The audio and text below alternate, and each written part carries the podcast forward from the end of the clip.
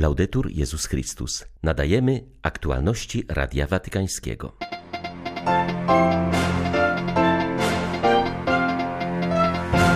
Papież spotkał się z przedstawicielami łacińskiego episkopatu Ukrainy.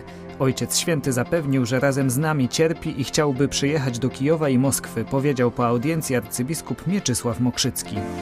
Prześladowania chrześcijan przybierają na sile, a świat jest na nie coraz bardziej obojętny. Ostrzega pomoc Kościołowi w potrzebie. Prymas Holandii poprosił papieża o wydanie encykliki na temat błędów leżących u podstaw teorii gender. Katolicy nie są w tej sprawie dość poinformowani, uważa kardynał Willem Eik. 17 listopada witają Państwa ksiądz Krzysztof Ołtakowski i ksiądz Tomasz Matyka. Zapraszamy na serwis informacyjny. Rano papież przyjął na audiencji hierarchów z Ukrainy, arcybiskupa Mieczysława Mokrzyckiego, metropolitę lwowskiego obrządku łacińskiego oraz biskupa Jana Sobiłę z diecezji charkowsko-zaporowskiej.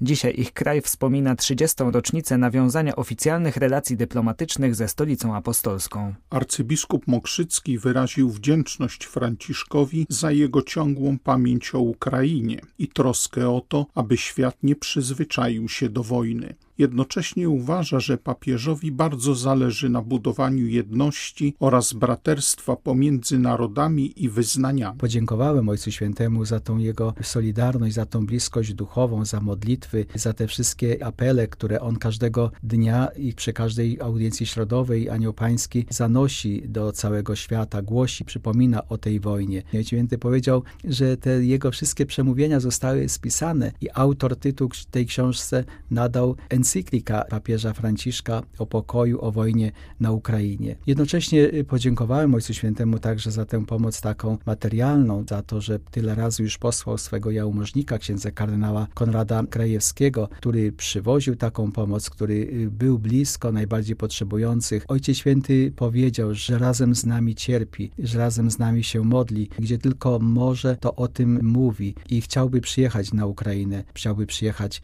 do Kijowa i do Moskwy. Biskup Jan Sobiło z Zaporoża wyszedł ze spotkania z papieżem pod wrażeniem miłości Ojca Świętego do Ukrainy, która wyraża się w przypominaniu od ośmiu lat o wojnie, w poświęceniu czasu oraz wsparciu materialnym. Zwraca uwagę, że Franciszek pragnie tworzyć mosty między różnymi narodami i troszczy się o wszystkich ludzi, także o Rosjan, którzy zostali oszukani przez propagandę prezydenta, wcześniej przez pierwszych sekretarzy, a jeszcze przed nimi przez carat i nastawieni na prowadzenie wojny. Papież myśli o wszystkich ludziach. I Ukrainie, i nie tylko Ukrainie. Myśli też o Rosji. Te 100 lat od rewolucji i od ostatniego objawienia w Fatimie. Pan Bóg nam pokazuje, że to, co przeżywa Ukraina, to jest uzewnętrznienie tego wszystkiego, co było w Rosji i co trzeba wykorzenić naszą modlitwą. Kościół przeżywa taki czas wielkiego wyzwolenia odnowienia Ojcu Świętemu Franciszkowi. Trzeba dziękować za to, że odważnie mówi, nie poddaje się pod sugestie, ma wielką miłość do Ukrainy, ale jednocześnie myśli też o tym, że nie tylko Ukraina jest na globie ziemskim, ale są inne kraje, jest Rosja i tam też są katolicy, tam są chrześcijanie i ich jest bardzo dużo tych chrześcijan. Przedstawiono im nieprawdziwy obraz Ukrainy i świata. Ja widzę w sercu Ojca Świętego, w jego oczach, jakśmy tak rozmawiali, troskę o cały świat, o cały Kościół powszechny.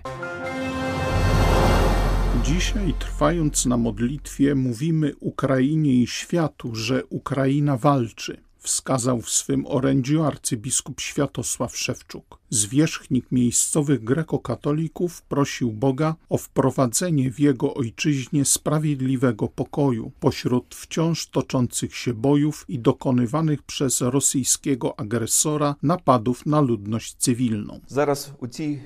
Teraz w tej chwili, w której rozmyślamy razem z wami nad Słowem Bożym, nad Ukrainą przylatują rosyjskie rakiety i ogłoszono alarm powietrzny.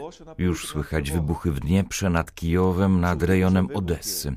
Wzywam każdego z Was, aby nie lekceważyć zasad oraz oznak alarmu powietrznego. Widzimy, że wróg znowu uderza w krytyczną infrastrukturę miast i wiosek Ukrainy. Znów popełnia zbrodnie wojenne na naszej ojczyźnie. Ale dziękujemy Panu Bogu i siłom zbrojnym Ukrainy, ponieważ w tym momencie jesteśmy żywi. Boże, ratuj Ukrainę. Poślij siłę, mądrość oraz odwagę siłom przeciwlotniczym naszego kraju, aby zbiły one z nieba wszystkie ataki wroga. Boże, chroń Ukrainę Twoją niebieską obroną. Boże, posyłaj łaskę Ducha Świętego na rany Ukrainy. Niech Twój olej spływa jak kojący balsam na cierpiących, chorych i rannych. To jest chory i poranny. Papież mianował sekretarza dykasterii do spraw świeckich, rodziny i życia. Został nim 38-letni nauczyciel religii Gleison de Paula Souza. Jest żonaty i ma dwoje dzieci. Grayson de Paula Souza pochodzi z Brazylii. W latach 2005-2016 należał do Zgromadzenia Orionistów. Studiował teologię na Papieskim Uniwersytecie Salezjańskim w Rzymie oraz filozofię na Uniwersytecie Salento w Lecce. Na stanowisku sekretarza dykasterii do spraw świeckich, rodziny i życia zastąpi innego Brazylijczyka, księdza Aleksandra Avimello, który zakończył pięcioletnią kadencję. Prymas Holandii poprosił stolicę apostolską o wydanie encykliki, w której oficjalnie odrzucona zostanie błędna antropologia leżąca u podstaw teorii gender. Kardynał Willem Eyck rozmawiał o tym z papieżem podczas zakończonej w ubiegłym tygodniu wizyty ad limina holenderskich biskupów. Formalny wniosek w tej sprawie złożył natomiast w dykasterii do spraw świeckich, rodziny i życia. Metropolita Utrechtu podkreślił, że teoria gender jest dziś forsowana we wszelkiego rodzaju organizacjach. Ulegają jej również ludzie wierzący, a Kościół wciąż nie wypowiedział się w sposób wyczerpujący na ten temat. Jak zauważył nawet katolicy rodzice, którym nikt nie wyjaśnił chrześcijańskiego stanowiska, skłonni są uważać, że ich dzieci same powinny wybierać swą płeć. Dodajmy, że teoria gender została potępiona przez Benedykta XVI w jego przemówieniu do kurii rzymskiej w grudniu 2012 roku. Również papież Franciszek wypowiada się sporadycznie na ów temat. Najbardziej jednoznacznie odniósł się do tej kwestii w książkowym wywiadzie z księdzem Luigi Marią Epicoco. Franciszek nazywa tam gender jednym z głównych przejawów zła we współczesnym świecie. Stanowi ona bowiem atak na odmienność, na kreatywność Boga, który chciał stworzyć człowieka jako mężczyznę i kobietę. Papież ostrzega też przed podstępnym narzucaniem tej ideologii w edukacji, mediach i kulturze. Trwa tak zwany Czerwony Tydzień. Do 23 listopada fasady niektórych kościołów na całym świecie będą oświetlone na czerwono, aby zwrócić uwagę na cierpienia chrześcijan. Prześladowań nie charakteryzuje regres, wręcz przeciwnie, mówi dyrektor włoskiego oddziału papieskiego Stowarzyszenia Pomoc Kościołowi w Potrzebie Alessandro Monteduro.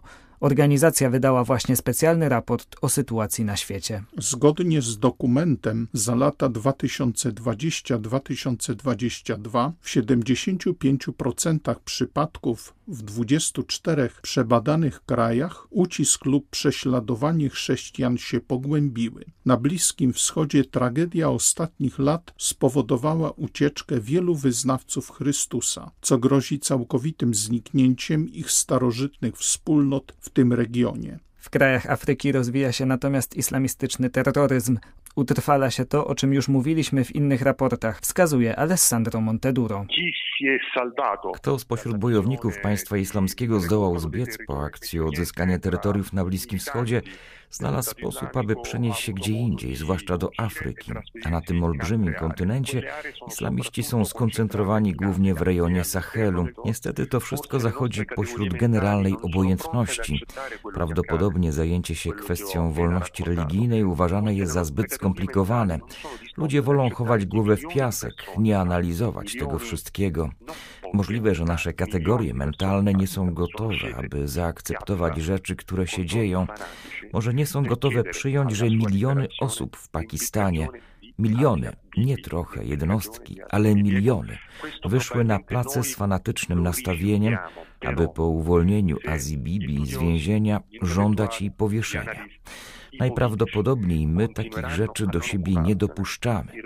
Ale jeśli naukowcy, intelektualiści, politycy wciąż nie będą się tym zajmować, wówczas ryzykujemy, że nie będzie też reakcji w społeczeństwach. Tego nie powinniśmy sobie w żadnym wypadku życzyć.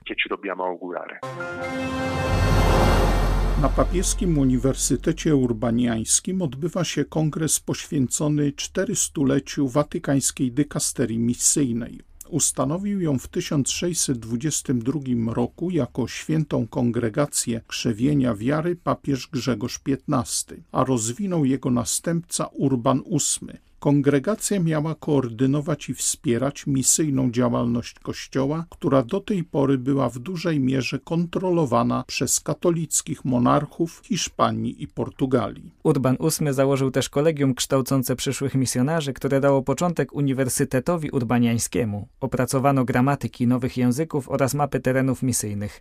Jak mówi ojciec Bernard Ardura, Przewodniczący Papieskiego Komitetu Nauk Historycznych, jednym z celów nowej kongregacji było oddzielenie misji od kolonizacji. Od samych początków Kongregacja do Spraw Ewangelizacji Narodów pouczała misjonarzy, by nieśli światu Ewangelię, a nie własną kulturę. Trzeba jednak przyznać, że ta pokusa zawsze istniała. Wszyscy kolonizatorzy chcieli posługiwać się Kościołem, misjonarzami, by szerzyć własne wpływy. A zatem były sytuacje, kiedy misjonarze nieśli nie tylko Ewangelię, Ewangelię, ale także styl życia i myślenia, który wynieśli ze swojego kraju. I trzeba było z tym walczyć i rzeczywiście walczono. Wymagano od misjonarzy znajomości lokalnej kultury, języków. Na przykład w wypadku Ameryki Łacińskiej zakazano misjonarzom słuchania spowiedzi czy głoszenia kazań, jeśli nie znają języków ludności tubylczej. Misjonarze byli zobowiązani do asymilowania się wśród tubylców.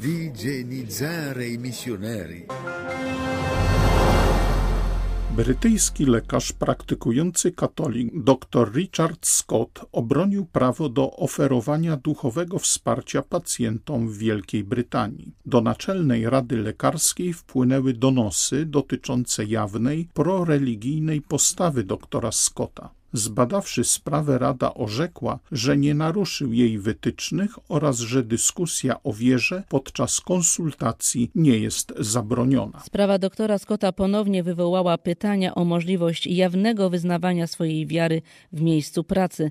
Dr Richard Scott jest lekarzem rodzinnym z blisko 30-letnim stażem. Jak mówi w postępowaniu z pacjentami w kwestii oferowania im duchowego wsparcia, nie wykroczył nigdy poza granice wskazań Rady Lekarskiej. Mimo wszystko dwukrotnie otrzymał oficjalne ostrzeżenia, w których zagrożono mu zwolnieniem, jeśli nie zmieni podejścia do pacjentów. Drugie ostrzeżenie przyszło, kiedy w BBC opowiedział o tym, jak stara się pomagać swoim pacjentom, zwracając ich uwagę na Jezusa Chrystusa i na umocnienie płynące wynikające z praktykowania wiary chrześcijańskiej. Kwestię wiary poruszałem dopiero po uzyskaniu zgody pacjenta. Dzieliłem się swoim osobistym doświadczeniem, tym, że na własnej skórze przekonałem się, że wiara w Jezusa mi pomogła i dlatego mogę to samo zaproponować pacjentowi. Mówił w wywiadzie dla Christian Concern adwokackiej grupy, która broni praw do wyznawania wiary w przestrzeni publicznej czy właśnie w miejscach pracy. Do ugody doszło po tym, kiedy dr Scott zadeklarował wolę wejścia na ścieżkę sądową w obronie swoich przekonań. Zaapelował do chrześcijan, by nie ukrywali w życiu zawodowym swojej przynależności do Kościoła, ale dzielili się swoją wiarą z odwagą i konsekwencją. Chciałbym, aby chrześcijanie w tym kraju zahartowali się na tego typu sytuacje w ich życiu. Modlitwa jest czystym dobrem, ma ogromny wpływ na zdrowie ludzi i nie powinna budzić kontrowersji. Walczyłem o nią ponieważ chce zachęcić innych chrześcijan do dzielenia się swoją wiarą w miejscu pracy. Dla Radia Watykańskiego Elżbieta Sobolewska-Farbotko, Radio Bobola, Londyn. Były to aktualności Radia Watykańskiego. Laudetur Jezus Chrystus.